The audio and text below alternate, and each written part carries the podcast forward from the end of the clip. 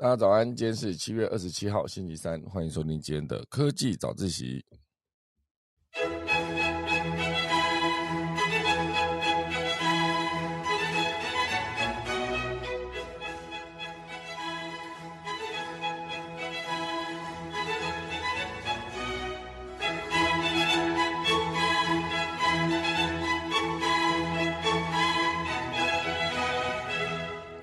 好的，今天科技早自习第一大段会跟大家分享，就是 Meta， 就是 Facebook 改名叫 Meta 之后，它的元宇宙平台呢，现阶段推出了成人内容分区咯，就是一个未满18岁不能看，而且这个成人内容分区呢，作者是得以主动标示，就是这个成人内容之后有没有可能直接造就整个 Meta 平台的获利大爆发呢？毕竟真的认真说，成人内容就是很多网络的技术门槛持续不断往前推进的一个重要原因之一。好，大家来跟大家分享。第二大段呢，会跟大家聊到就是现阶段 IKEA 跟 MUJI 就是持续不断的把滞销品剩料变成限量商品，反而变得更好赚、更好做。包括我自己前阵子也在这一块限量商品中抢得了一个不错的一个书柜，所以大家来跟大家分享。第三大段呢，会跟大家聊聊真的在挖比特币的这个男人，他是真的找了一个推土机跟挖掘的怪手，直接在垃圾场呢去寻找失落的8000颗比特币，就是找之前那些硬碟。等下来跟大家分享。钟声过后，开始今天的科技早自习咯。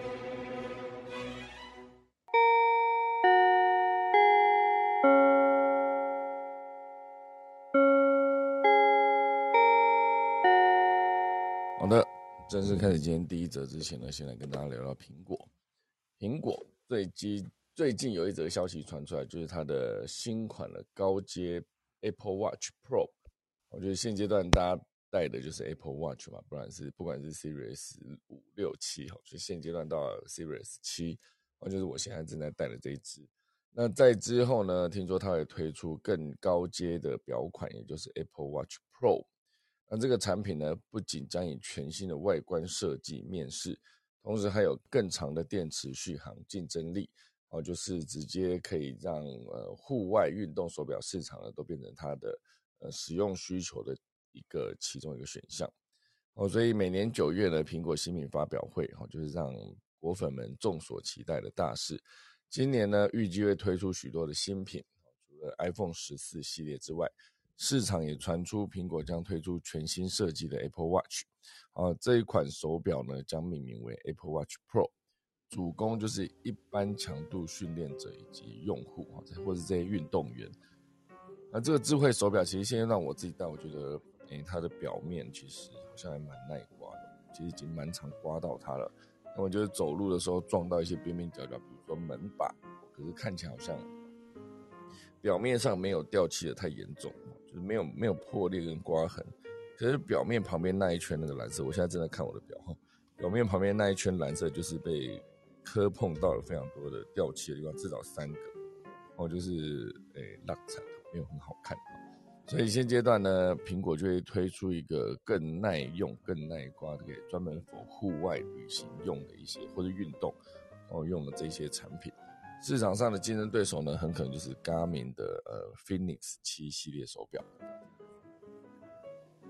所以整个苹果 Apple Watch 的这个部门呢，上一季的财报收入是 $88.1 亿美元，较去年的同期呢成长了 12.3%。那去年推出的 Series 7呢，拥有可自定义跑步的创建锻炼功能，而且 WatchOS9 更加入了许多便于运动健身的功能。确实那时候刚买这只手表的时候是认真的有在运动，每天运动满30分钟，每天都要消耗500卡路里，类似这样。所以你每天会看它那个圈圈，就是你只要完成你的当天的菜单，就可以直接得到一个圈圈那每天把圈圈挤满，就会觉得非常的过瘾。那如果一整个礼拜来看，它就会帮你统计你过去一个礼拜，比如说你今天可以在户外的散步，或是户外的跑步，或者是单纯你只是骑脚踏车。我之前其实常常在骑脚踏车的时候，就是大概骑没多久，它就会自动跳出来一个讯息说侦测到你正在骑脚踏车，那如果是的话就继续统计。那这个继续统计的概念就可以让你直接累积的当天，比如说你从甲地到乙地，那它会帮你记录在地图上，算是一个在运动方面非常方便使用的一个记录功能。那当然现阶段呢，我自己在使用上，我觉得电池续航力原本好像还好，后来我发现其实只要大量的使用，比如说你一直在移动一直在记录的时候，其实每天都还是得充一次电的。那如果每天没有充一次电的时候，其实如果你是很低密度的在使用，现阶段呢，我的这只手表其实可以用到2天，很低密度基本上完全不去碰它，就只以看时间这个使用需求来看的话，甚至你也没有在持续运动的话，那对它来说就是耗电量应该会比较省。所以这就是现阶段的苹果的 Apple Watch 即将推出了新版的 Apple Watch Pro， 然后就可以直接有更多的就是运动统计功能。那这是手表嘛。那关于 MacBook 还有另外一则消息，就是 iFixit， 就是一个拆解任何科技产品的一个网站。那这个维修网站呢，现阶段它当然就是主打当然是维修啦，可是事实上它如何展现它的技术能力呢，就是它会去拆所有新上市的新品，不管是手表、手机、笔电、桌垫，其实全部都会。那它拆解之后呢，它就可以告诉所有的使用者说，你这一台装置，当它完全拆除之后呢，它的维修会不会很困难？比如说我举个例子，像我之前的那台笔电，就是现在还在用这台笔电，就是当它拆解之后呢，发现它的CPU 跟它的硬碟是烧在一起的。所以我那时候遇到一个问题，就是当我的主机板坏掉的时候，我的硬碟是完全打不开了，打不开就是我就算想把答案救出来也救不了，所以那时候就是选择整个主机板整个换掉之后呢，我才有机会再把我的硬碟里面的内容拿出来，是当时遇到一个很大的问题。所以在拆解过后呢，它就会告诉你说，你这一款产品它的维修程度到底是简单还是不简单，然后它的零件大概有哪些，就比如说把所有零件拆开之后会再做一个整理，然后就可以知道说，原来你这整台设备只算零件的话，然后它是算得出来它的价格的，就是光成本那个零件的成本。可是如果说你今天这一台MacBook M2 版，就是接下来这个 M2 版的 MacBook 被拆出来之后呢，发现其实苹果连最后一枚 Intel 的晶片都被移除了，暗示的就是 Intel 跟苹果的关系呢，逐渐成为过去。所以呢，我觉得整个苹果现阶段呢，就是把前几代 Intel 的 USB4 的计时器晶片换成了另外一个品牌，就代表说最后一个 Intel 的晶片也被移除了，也就是说苹果的笔电接下来就是不会有 Intel 的晶片。好，这就是今天的第2则短的消息。那当然第3则短的消息呢，就是这一个目前为止呢，全世界因为之前飓风或者台风都会有命名嘛，像之前的应该说袭击美国的很严重的一个卡崔娜飓风，然后在台风当然很多，莫拉克等等，大家听到这些台风就是直接想起当年的那个风灾带来的雨水伤害等等。那现阶段呢，不管是台风或是飓风有命名，现在包括热浪都开始分级跟命名，因为它整个灾害的程度呢，几乎是不亚于台风。所以现阶段西班牙有一个柔伊这一个热浪直接被命名跟分级，开始创了一个关于热浪的一个先例。因为全球暖化日呢，目前为止是全球暖化算是日趋严峻，在各地都有极端气候，好像之前一直强调的英国，就 95% 的家庭都没有装冷气的英国，原本大家都习惯的是20度的温度，非常适于人居的这个海洋大陆，温带大陆，温带海洋气候，应该这样讲，温带海洋气候。那现阶段都出现了40度的高温了，包括葡萄牙、西班牙两国单周内死亡的人数也是超过了1000人了。而法国因为野火蔓延，连动物园都被迫撤离，所以这是现阶段很多的地方因为热浪而引起的灾害。那以柔伊这个名字呢，柔伊 ZOE 就是当然这个名字乍听之下你会觉得好像是为某位窈窕淑女，我觉得包括我认识的一个很厉害的部落客，以前也是一位30万粉丝的一个空姐，她其实英文名字也叫 Roy。 那这个名字当然现阶段在西班牙的第4大城市，也就是塞维利亚，却是一个大家避之唯恐不及的一个名字，因为它已经是全球首创了今夏的热浪分类以及命名计划的第一个命名的名字，就是致命热浪的第一个名字。因为原本欧洲就是一个气候宜人的温带国家嘛，大家都是习惯20几度的温度，所以现阶段一旦飙了30度、40度的时候，其实就非常的严重。那这个塞维利亚呢，它算是西班牙的南部，而且是经典的美剧《权力游戏》的一个取景地，当然也是一个最炎热的地区之一，所以气温呢常常飙破40度。所以像这个欧洲的南部这一些应该算是南欧吧，那南欧的这些国家常常我就会想到他们，比如说种那个葡萄的葡萄园，这时候我就想到我之前玩巫师，有吗？巫师3它有一块资料片，就是鳕鱼酒这一个资料片，当然它当时十字星跟鳕鱼酒都是两个卖的非常好的资料片，我就直接很有良心的把整个资料片做的跟原作的等级差不多，就是故事非常的完整丰富很长。最主要是这个鳕鱼酒它的场景呢，就是发生在很像南欧的这些地方，所以每一个地方就是天气很好啊，然后就是种了很多的葡萄树，就是很多葡萄园。然后我在玩这个资料片的时候觉得很像在度假，就在那边玩的时候觉得哇，感觉这边天气超好的，看到就觉得能够在这个地方生活，不要说生活，直接去那边玩一趟，感觉都非常的棒。所以当然这个南欧这些地方本来就是很适合以适宜人居，然后同时间也可以盛产这一些作物。那当然现在就是因为这个热浪呢，直接就是比如说像肉已被命名下去之后呢，目前为止根据西文字母的倒序命名，目前已经选定了5个名称了，就从 Z 开始的肉以后，那 Y 就是鸭狗 YAGO， X 呢就是Xenia， 是这样念吗？ Xenia， 然后 W 就是瓦茨拉夫，然后 V 就是 VIDDA 维加，这几个名字已经取了5个了，就是从 Z 开始取回来。如果说一旦到了 A 的时候，就代表说已经有26个热浪被命名。命名之外呢，他们其实还会分级。我就像之前的台风会分成就是轻台、中台、强台，就是甚至还会又遇到一些就是超强台的状态。所以我觉得目前为止把热浪直接命名跟分级，算是一个直接让它更容易就是沟通目前的热浪的状况，然后也可以更容易命名就是过去哪一段时间的是什么样的热浪导致天气变得越来越极端。这就算是一个关于气候相关的消息。还有一个消息呢，我也想要分享给大家，就是现阶段呢全球的通膨的压力都已经炸过了，消费需求呢也一蹶不振，所以2022年呢全球电视的出货量目前为止是一个2亿台的保卫战。今年第2季全球电视出货量达到了4517万，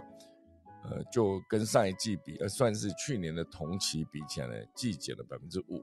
以年减来看是减了 6.8%， 也算是整个2012年以来呢，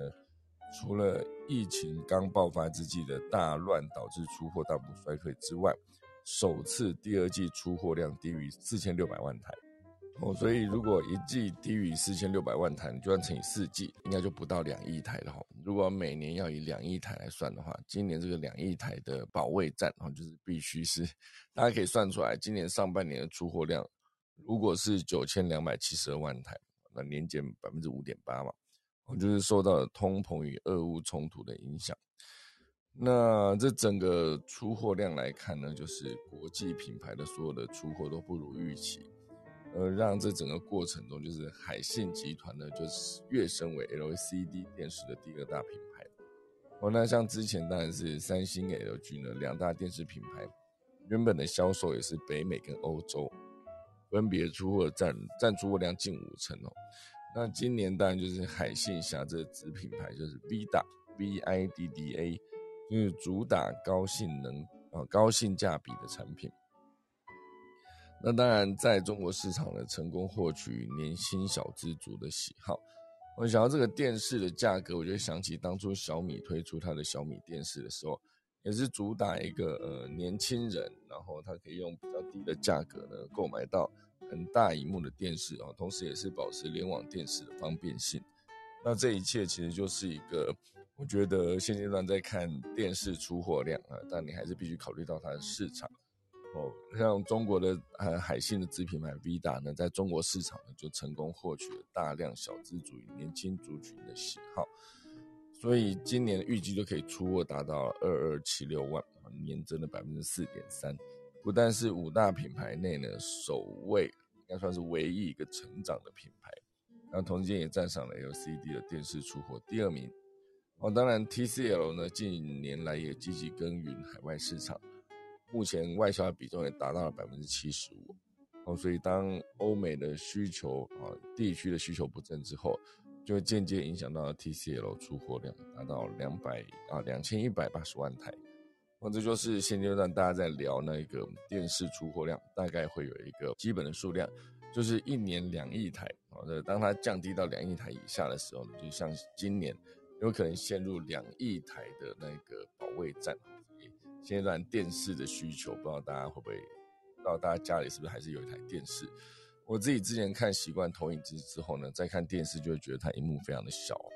小到一个程度，就是即便它50寸、15寸、60寸，我还是觉得跟之前投影机的120寸比起来还是小很多。所以而且以前就会算一个距离，就是如果你家里的客厅沙发距离电视大概是3米的话，它会给你一个数字，比如说42寸刚好。那如果再大的话呢，它可能距离要更往后拉。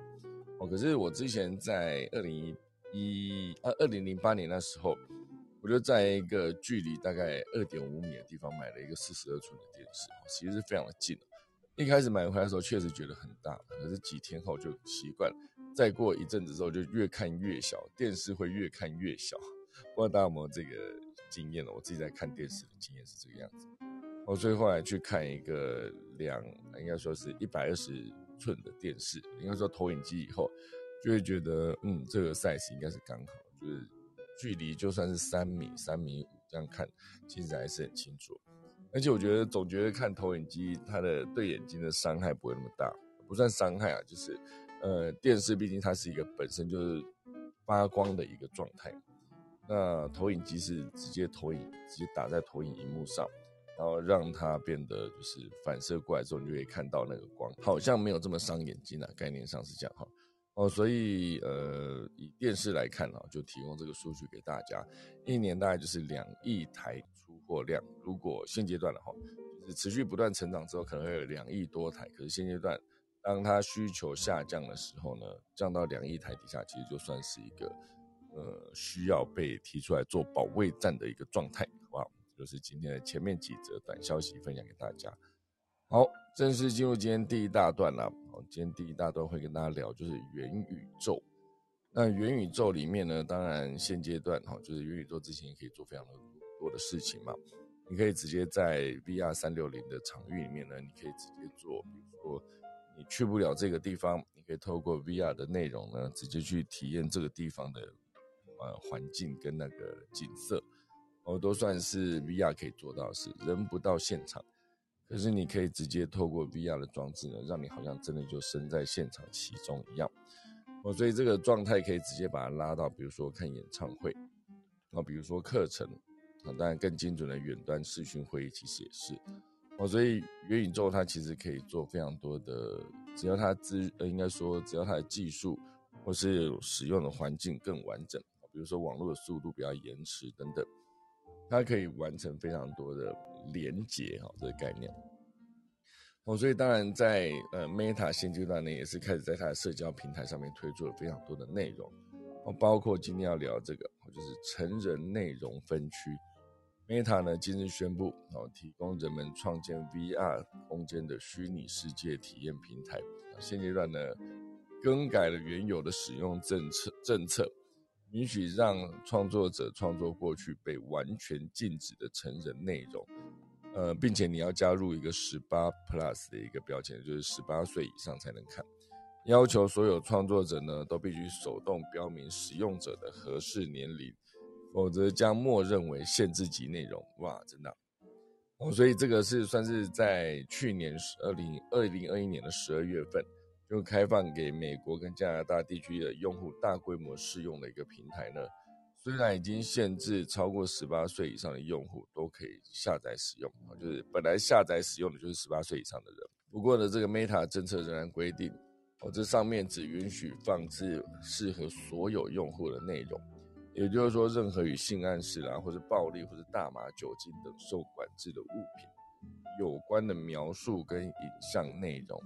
都不得出现在他们的这个体验啊，就虚拟世界体验平台中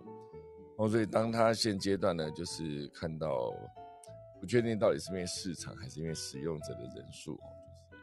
在持续把快速扩大的情况下，就主打这个18 plus 的这个标签，就是18加 Meta 将有条件开放部分成人内容呈现于 VR 平台中，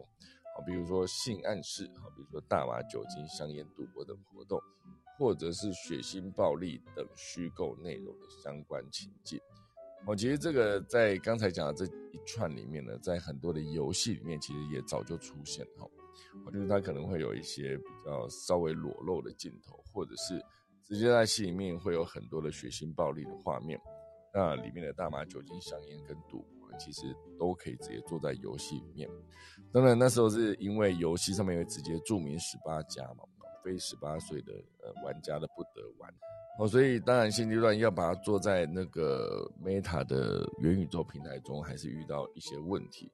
哦，比如说它的判断标准到底要怎么样判断什么样叫做这个叫性暗示要怎么判断。当然你如果是出现大麻、酒精、香烟、赌博这些东西，它其实是看到那个画面是就可以了，你不要让它直接出现在你的画面里面。那当然你要判断所有的细节要把标准定得很清楚，如果标准不够清楚太模糊的话，那就无法达到他们原本要求这个限制的这个动作哦。当然以年龄验证这件事情上来说，其实也是很大的漏洞，你没有办法快速的告诉，就是世界上最大的几个谎言之一就是一个你已满18岁 yes or no， 大部分人都直接勾 yes，不管任何原因，因为你勾 no 它会跳到另外一个某个首页，这样你就没有办法直接进行内容的观看哦。所以现阶段呢，关于年龄验证的这个机制呢，也是 Meta 跟这个虚拟使用者平台的一个最为人诟病的地方。去年这个平台开放美加两地用户使用的时候呢， Meta 的发言人就表示，假如用户在 Facebook 上面年龄超过18岁就可以直接使用这个应用程式，但事实上呢 Facebook 的年龄验证并没有严格的验证程序，就算是未成年人呢也可以轻易的混入其中。过去也有很多未成年人使用父母的账户直接进入这个元宇宙平台，也代表着 Meta 设下的规定呢并无法阻止未成年人呢在平台跟成年的陌生人接触哦。其实之前也有蛮多电影都是在演这个哦，就是小朋友们就是年幼者会遇到一些在网上面遇到一些诈骗的问题等等哦，那最终可能会去要么就是身体受到伤害，要么就是失去了生命，其实非常的严重哦。所以现阶段的 Meta 当然是引进了一个东西叫个人边界，那就是避免用户间的距离太过接近。另外呢，6月份的时候还新增一个功能叫做在默认的情况下让非好友的声音转为乱码的声音哦，避免在虚拟的公共场所中受到直接的骚扰哦。所以整个 Meta 在7月初的时候也宣布，从2023年开始呢要登录这个元宇宙平台，除了需要创建一个新的 Meta 账户之外，还需要额外创建这个元宇宙平台的个人资料。至于有关年龄验证是否有更有效更新的一个验证方法呢，目前为止还不得而知，不过至少他们已经开始在意这件事情，就是你必须把你的上面的审核做好，不然其实对于你这个18加的内容都是无法管制的。好，这就是 Facebook 的元宇宙平台那当然关于元宇宙，应该说关于 Facebook 还有另外一则消息。现阶段呢 Facebook 也开放应该说创作者使用授权音乐，并可与平台跟版权所有者分享收益。这个新工具呢应该说并未解决短影片中使用音乐的问题，但是透过分层机制呢，可以提供创作者不选择侵权的诱因。尽管对于音乐产业而言呢 Facebook 跟 IG 已经巨大到无法忽视，但如果 Meta 想要与 TikTok 跟 YouTube 一较高下的话呢，那么平台也必须设法留下榜上有名的音乐人。大家发现，如果说我在你这边的版权呢没有办法像在 YouTube 或者在 TikTok 上面被保护的话，其实大部分创作者都是会离开的所以这算是一个 Facebook 呢在25号宣布的一个内容获利机制，可以让创作者呢在 Facebook 的影片中使用流行音乐家的这个授权音乐而且能够分享插播广告的收益。所以这个之后，如果你可以在使用这个内容上面，就是比如说我创作的音乐，然后如果别人想要使用的时候，这个使用音乐版权的人呢，可以选择直接把这个有的点击拆账，然后分给这个版权创作者。因为其实最早 YouTube 早期其实也是没有这个内容版权机制的所以当它在使用上你可以随意使用他人的影音，在早期的时候你直接用就下载重新上传，变成基本上也已经变成一门好生意了，因为它就是一个不需要任何的创作能力，只要你偷到足够多的影片，你还是可以直接拿到足够高的点击数字。可是当然在那个年代也是没有一个明确的点击拆账，因为毕竟你没有办法判断所有的东西到底是谁做的所以在后来当 YouTube 开始有了这个版权机制明确之后呢，他才有了更多的创作者愿意为他贡献他的创作能力跟贡献他创作的作品所以后来当 Facebook 在2016年15年那时候开始推出自己的影音创作的平台，那当然很多人上传影音之际呢，也会去思考说这边到底能不能持续的留着，因为持续留着就必须要有收入嘛，你不能让大家持续不断地做一些就是没收钱的事情最终大家还是会离开所以现阶段呢 Facebook 跟 IG 虽然对很多音乐产业来说已经大到无法忽视，但是如果说 Meta 想要跟 TikTok 跟 YouTube 一较高下的话呢，那么在平台上面呢也必须设法留住这些榜上有名的音乐人这就是关于 Facebook 的内容那这个关于元宇宙 VR 这一块其实还可以再聊一个，就是台湾有一个伟谦科技，它打造了一个 AI 智慧展演的一个功能就是让元宇宙 VR360 的环境演唱会呢可以直接变得更真实 更完整这个伟创集团 它算是伟创集团底下的伟谦科技，就是携手国发会桃园市政府呢共同推动了 5G 时代的 AI 智慧展演 VR360 的环境演唱会。只要现场佩戴 VR 眼镜跟手环装置呢，就可以身临其境的体验环境影音演唱会这算是一个其实我在2016年15年那时候，应该是15 16 17吧，那几年算是每一年都在喊 VR 元年的那几年的，就曾经跟了一个当时的合作伙伴就是跨世代科技去拍了非常多的不管是球赛不管是演唱会不管是跨年晚会等等都算是一个蛮有趣的体验当然那时候就是要设定你必须把摄影机放在哪里，当你放在对的地方的时候，对观众来说透过那个摄影机你就可以直接看到应该说当下的画面，就可以更有代入感，就好像你真的身在其中一样这个其实 VR360 的环境演唱会的这个系统呢，算起来就是可以让观众体验比演唱会更广的360度视野，并且透过 VR 的穿戴装置呢，还及时监测生理数据来打破距离跟空间的限制，用 AI 的数据呢创造更精准的 VR 的互动就是现阶段这个伟谦科技打造出来的 AI 智慧展演这个功能，我就提供给大家。好，第二大段呢会跟大家聊到就是为什么现阶段整个因为大家都在讲 ESG 嘛就是减碳 ESG所以在节能减碳跟减少资源浪费上面呢，很多大的品牌都抢着做这边讲的是这个 MUJI 跟 IKEA 为何都抢着做这个滞销品跟剩料变成了限量商品。我觉得现阶段呢，当然联合国指出，时尚产业应该是每年购入的纺织品中有将近 85% 会被当成垃圾掩埋，因为时尚电商产业的快步调每年造成许多从原料到产品不必要的浪费。 85%、非常恐怖的一个数字哦。你今天生产100件衣服，有85件会被丢去当垃圾，直接掩埋在垃圾场。因为其实这个服饰产业呢，对于水资源的危害也非常的严重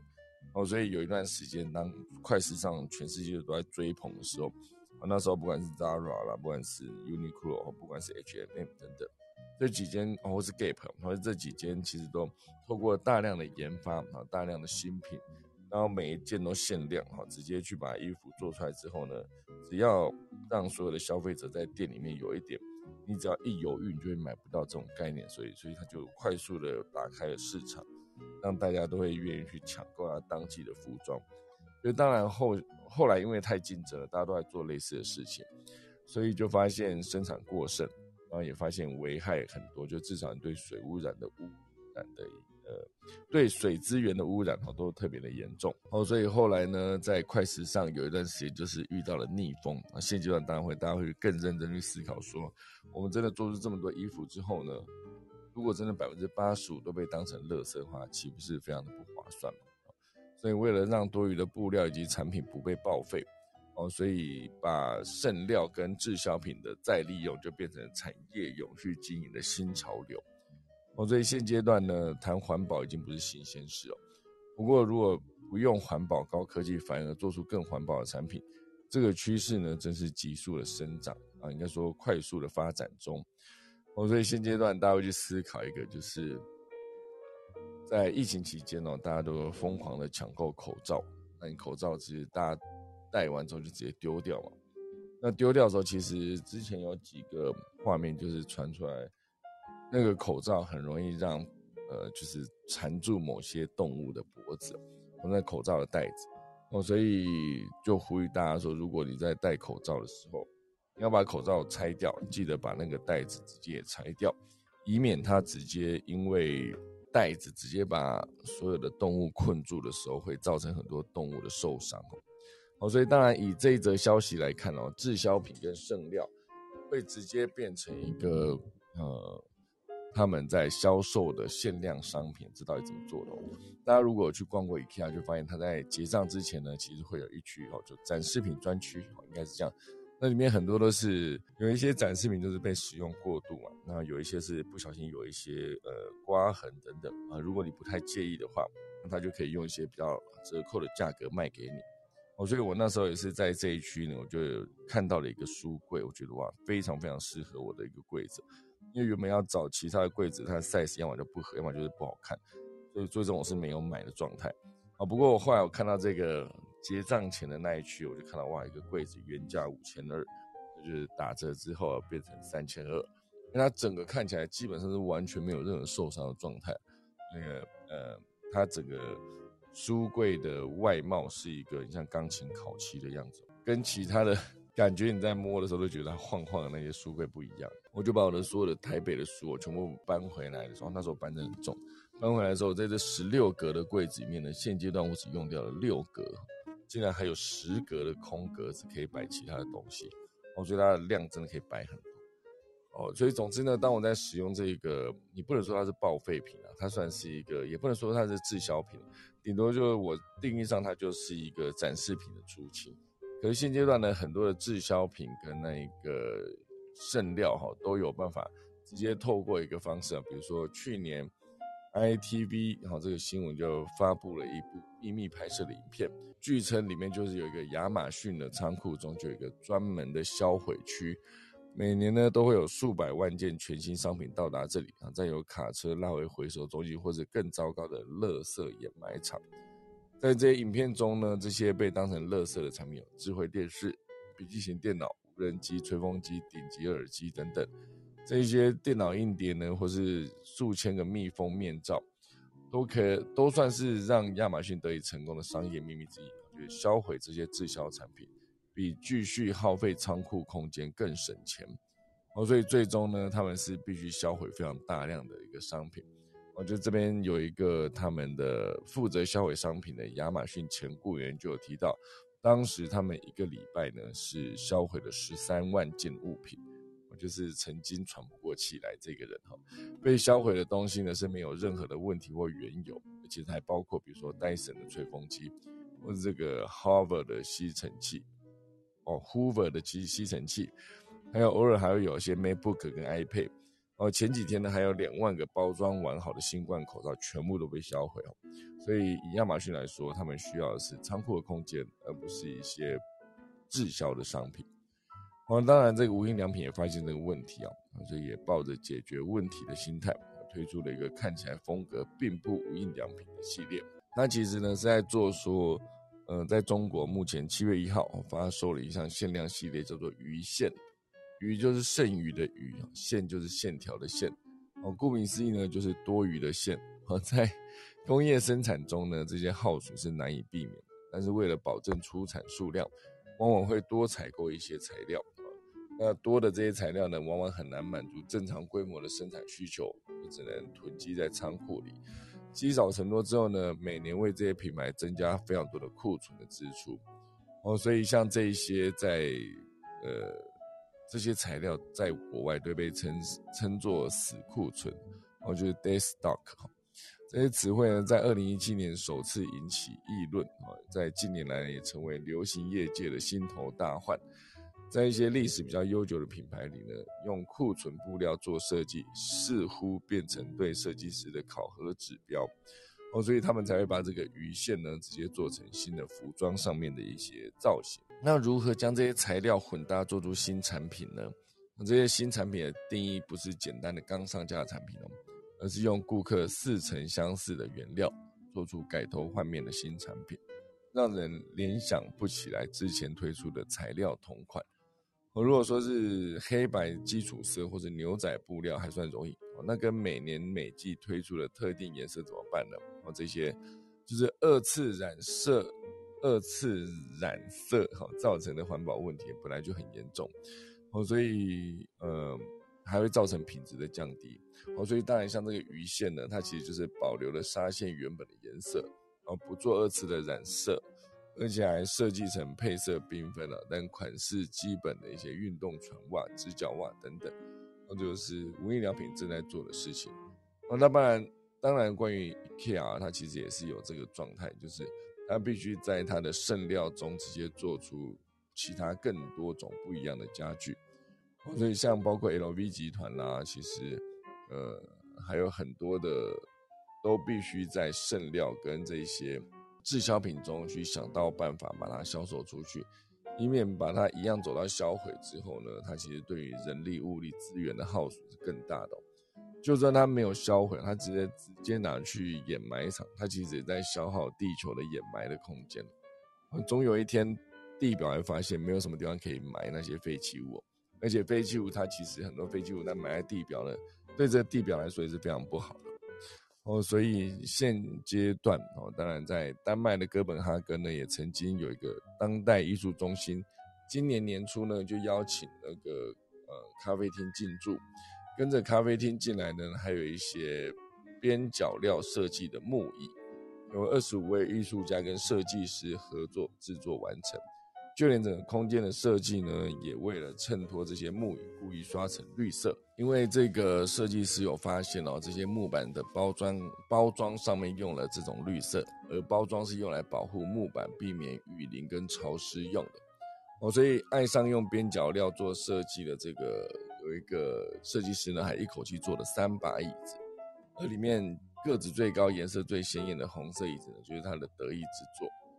所以在能源跟材料都越来越紧张，越来越你会觉得好像越来越不足的情况下的现在，物尽其用呢，也算是一个对环保尽一份心力的重要一部分。所以我觉得当大家都来做这件事情的时候，那消费者又可以在某种程度上的做环保以及找到自己想要的特色商品中有一个平衡，那当然就是一件很棒的事情。你可以在做这件事情的同时呢，维持自己喜欢的设计感。那这就是滞销品生料变成限量商品，为什么 IKEA 跟 MUJI 都抢着做，无印良品都抢着做的一个新闻分享给大家。好，第三大段这个新闻蛮有趣的哦。这个新闻就是大家之前在聊挖矿，挖矿其实就是一个拿很多的主机跟那个显卡去做持续不断的运算，那运算过程中你就可以得到非常多的比特币。那你得到比特币之后呢，就随着比特币的价格起落，就可以的资产也可以膨胀或是缩水。当然大家对于这件事情的了解就是比特币需要矿工协助解密认证才能维持区块链的运作，因此呢挖矿就成为不少人的致富方式。但现阶段呢，英国这位工程师他要挖矿并不需要什么显卡或是高效能的电脑或是耗掉非常多电力的这些运算，不用，他需要的呢就是怪手、堆高机跟机器狗，因为他挖的不是网路矿，而是深埋在垃圾场下的宝藏，就是里面有存有8000颗比特币的硬碟。这个工程师叫做霍威尔，他本人名气不大，但是他做过的事情却非常的出名。因为2013年呢，他将一颗笔电硬碟丢进垃圾桶之后，才想到里面有多达8000颗的比特币哦，市值高达 1.8 亿美元，再乘以30就是快60亿美元哦，非常高哦。60亿美元呢，那值得你花非常多的怪手跟这些推土机去挖哦。因为早期比特币玩家多是出于实验性质参与挖矿，而这个霍威尔呢是2009年挖到这些比特币存在冷钱包里面，当然当时是一个最安全的方式，能避免交易所倒闭或是被骇客攻击等风险，他就存在他的硬碟冷钱包。但是呢他直接存在这个硬碟呢，最终他是丢掉了，因为他会丢掉这个硬碟的原因很简单，他有两颗长得一模一样的 2.5 寸比特币，他准备淘汰一颗时呢不小心搞错了，为了挽回当年的错误，他拟定了一个伟大的计划，要找回这颗比特币要找回这颗硬碟里面的比特币所以如果没有意外的话呢，这个硬碟应该跟着垃圾一起送进了英国的威尔斯纽波特掩埋场，占地大概就是一个足球场，要在一个足球场里面找到一颗 2.5 寸的硬碟，估计他大概要挖11万吨的垃圾才能成功。但是当然这个霍威尔认为，我是一个软体工程师，我必须要设计一个更有效率的办法，并不是不可能的任务。所以呢他找来一个专业团队，包括 AI 工程师、掩埋场资深员工跟废弃物清运管理者，还有最重要的资料救援专家这位大师级的人物呢，曾经替哥伦比亚号太空船黑盒子解密，就这一群人负责解救这一颗还没有找到的硬碟。即便是大师都未必保证能成功，何况是如果到时候整个硬碟里面的资料是被压坏的话，你找到就很难了。大家想看一个足球场里面塞满的东西，然后你要在里面找出一个 2.5 寸的硬碟，基本上很困难那当然如果一旦找回来，这位霍威尔是有把握 8-90% 的几率可以取回所有的资料，包括他的比特币所以这算是一个我觉得蛮有趣的一个计划预计可能要耗时18个月所以整个预期的成本是1100万欧元，如果说他真的开挖成功，1100万欧元去换 1.8 亿美元，值得好不好？就看18个月后，如果科技早起持续在运作的话，再跟大家分享它到底有没有挖到。好，以上就是今天的科技早起，来跟大家分享一下今天的农民历。今天是7月27号，也就是农历的6月29号。那宜祭祀祈福求四开光开市牧羊礼法，即嫁娶出行安葬入宅坐灶灌祭上梁。以上就是今天的科技早起，我们来打下课钟咯。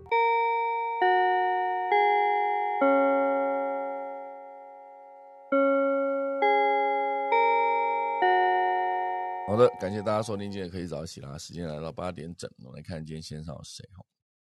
我今天线上看到了123456789，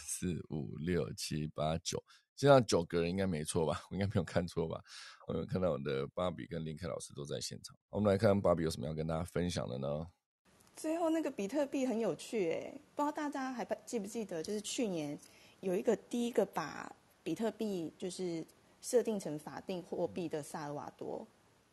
对，然后他们当初就是他除了把就是比特币设定为法定货币之外，那时候他们还就是宣布了一个很疯狂的计划，跟这个挖比特币差不多，就是他要用火山来当作驱动，然后在火山周围采矿，就是利用火山的热能这样子。对，然后那时候那个新闻就还蛮大，他们之后还有就是在全国有200多台的那个提款机，可以让你把美金转成比特币，然后引发抗议这样子，大家都在烧那个提款机，然后延续这个火山的新闻，就是利用它的热能。这则新闻是在意大利南部的威苏威火山，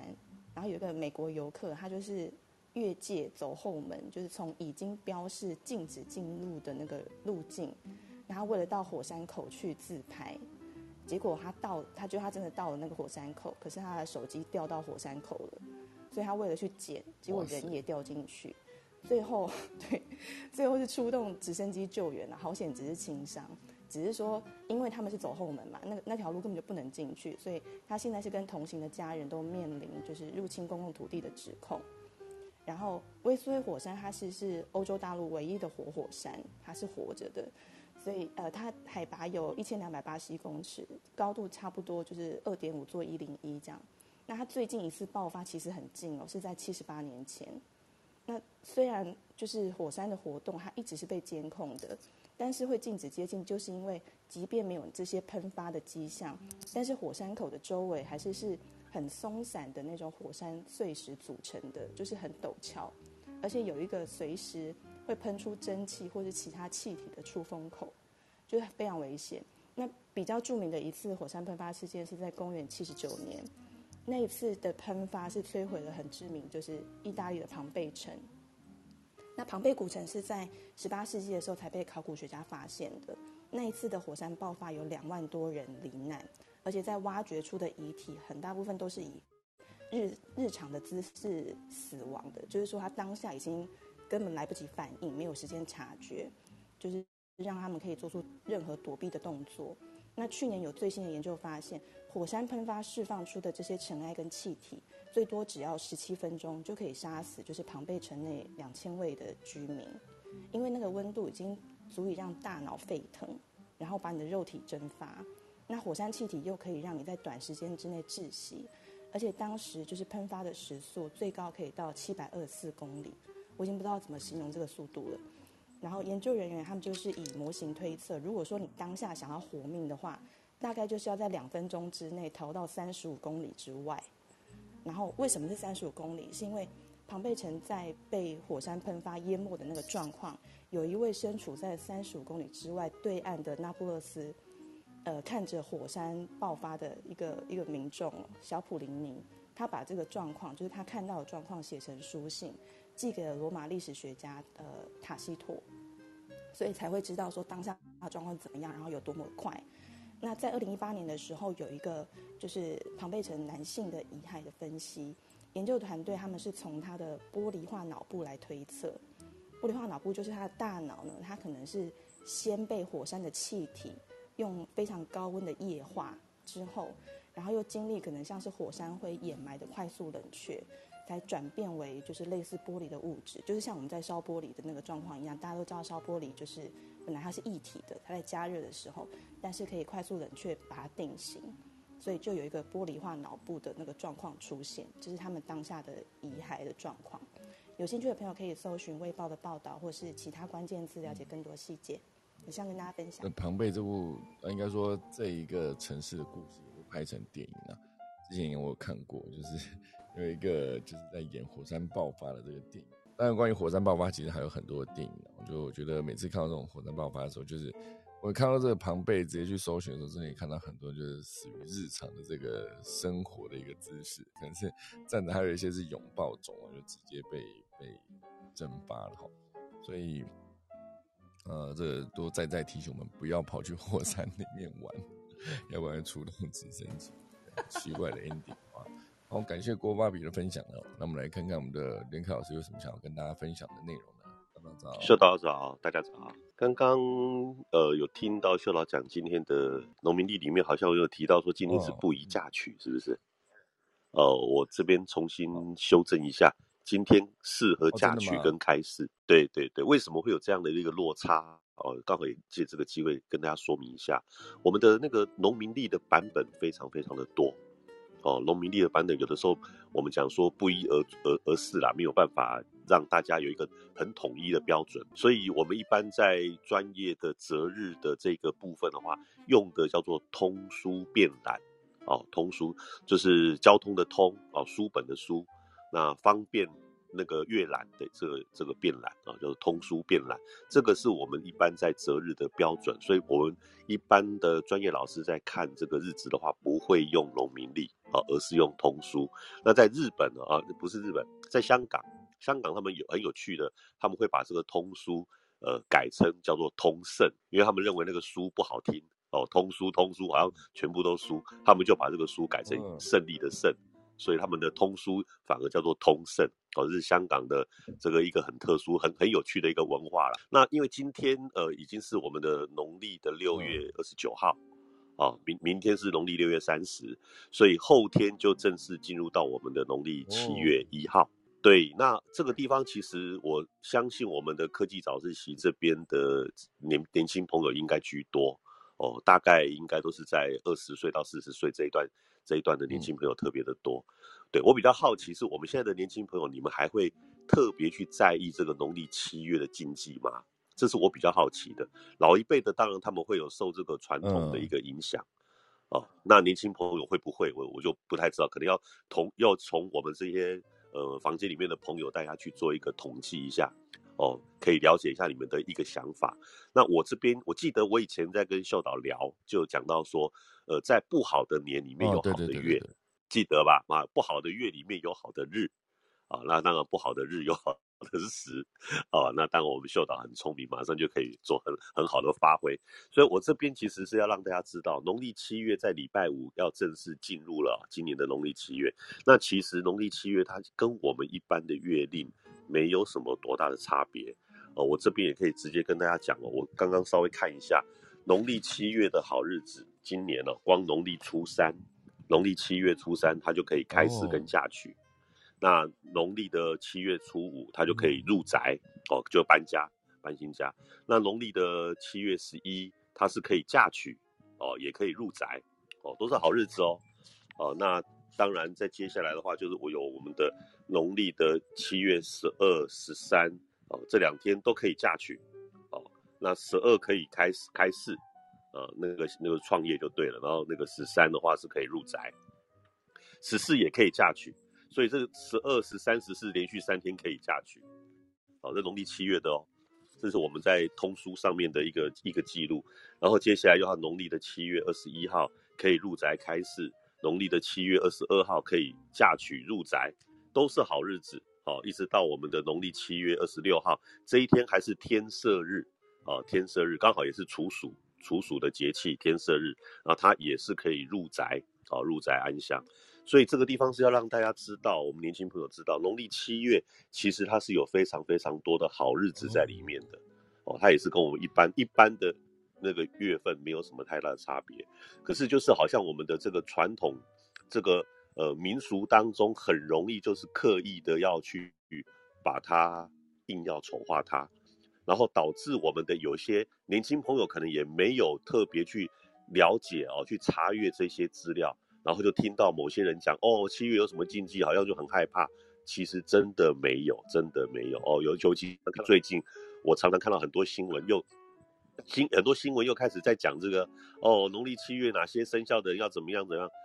我说实在话，那真的是无稽之谈。我自己本身是研究这些专业研究30年的，我可以这样告诉大家。那我自己本身特别都会把我们民俗文化当中一些去无存菁啊，错误的观念要让大家知道是为什么，正确的观念也要知道它的严格的由来，它当时的一个理由是什么，都让大家知道很清楚，你才会晓得说哪些是应该遵守，哪些是根本就是无稽之谈，把它可以去除掉的都没有关系。这是我今天特别在这个农历7月前的2天，先跟我们的这些听友们去做一个分享。感谢老师。那个，所以农历七月也是可以继续在网上晒衣服吗？其实真的没有任何机会，必须这么说。对，但因为这个地方可以让大家知道一下，晒衣服的这件事情是因为以前三合院大家都有一个三合院的印象吧，前面有一个晒谷场，对不对？在我们的这个房子的前面有一个院子，那个地方其实算是一个蛮空旷的，然后我们前面会有一个女儿墙的一个入门口的地方，那个空间基本上有一点点像公共空间，但是也有一点像我们的私人空间。那大部分以前的那个老妈妈们都会在这个晒谷场的地方去晒衣服。那因为它是属于半开放的公共空间，虽然也是私人空间，但是那个空间的话就是属于我们跟外，就是我们讲公共区域啦，它是一个连接的地方，等于是要正式踏入你的那个三合院的那个客厅，入那个门，那才是你们真的这个家里面。那个时候的生活环境当然在那个晒谷场的范围里面，他们就会有说这样的一个禁忌怕好兄弟会跨入到这个我们的这个半公共的这个区域空间里面。但是现在的人，如果你只要不是住三合院的，我相信我们一般家里面前面可能没有那么大的一个晒谷场的空间我们现在晒衣服应该都是在前阳台或后阳台而已吧。那不管是前阳台或后阳台，都还是在我们自己的住家范围之内，所以现代建筑跟传统建筑是不一样的你的现代建筑的晒衣服一定是在私人空间里面，以前的三合院时代晒衣服是在有一点半开放的空间，所以差异性是在这个地方。所以你了解它的差别之后，你就会知道说为什么会有此一说应该像这样说明，我想大家就会比较清楚了好的，感谢老师。对，okay，不会，这个我再仔细去搜寻一下。我觉得老师的说法蛮有趣的，应该要多多的关注一下，好不好？谢谢老师啦。那我们今天的时间到了8:14了嘛，那就准备来跟大家说再见喽，好不好？今天是727，好，准备来打下个钟。